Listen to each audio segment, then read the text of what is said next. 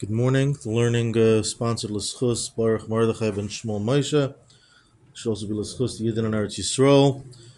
Um, everyone that needs a refuah should have a refuah. The hostages should be returned safely, and uh, the soldiers should have success in completely eradicating the evil.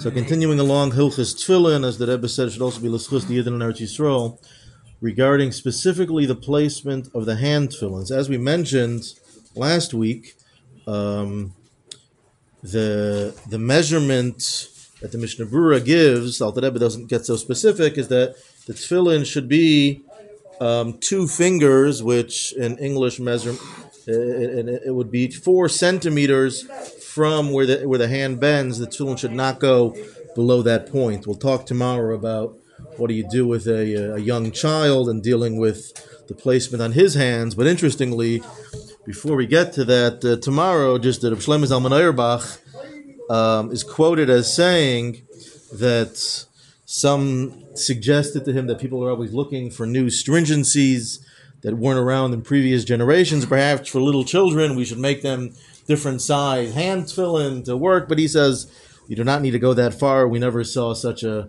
a practice by our ancestors. Um, interestingly, we're in the winter months now. The Chafetz Chaim, in his Sefer on Lashon Hara, towards the end in the section about learning, he says in a footnote that one should rebuke those that are lazy in the winter to not properly roll up their sleeves all the way, um, because it, could be you're not yaitch the tefillin if the hand tefillin are not in the right way. Even though we've brought the Vilna Gaon has an interesting opinion, he gives you a little more flexibility but that's more going up, not regarding going down. And we saw the Shulchan Aruch and the Alter Rebbe does not accept that that leniency. Um, another interesting point that the Shulchan Aruch quotes, and the Alter Rebbe brings it as well in, tw- in chapter 27, that the hand in in addition to being placed in the top of the bottom half of the hand, um, should also be slanted slightly towards towards the heart um, the, the Shulchan Aruch and the Alter Rebbe say slightly to the extent that when you put your hand down like this, it will be facing the heart. Um, and some Paiskim do say that if it's if it's not if it's not positioned in that way, you're actually not yaitza at all.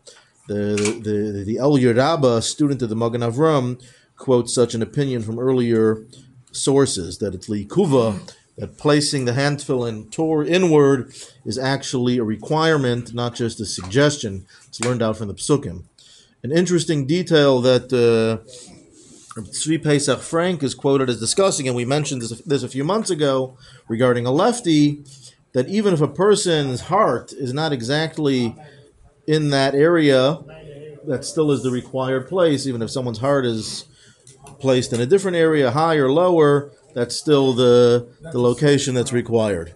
Um, um, three. Have a wonderful day.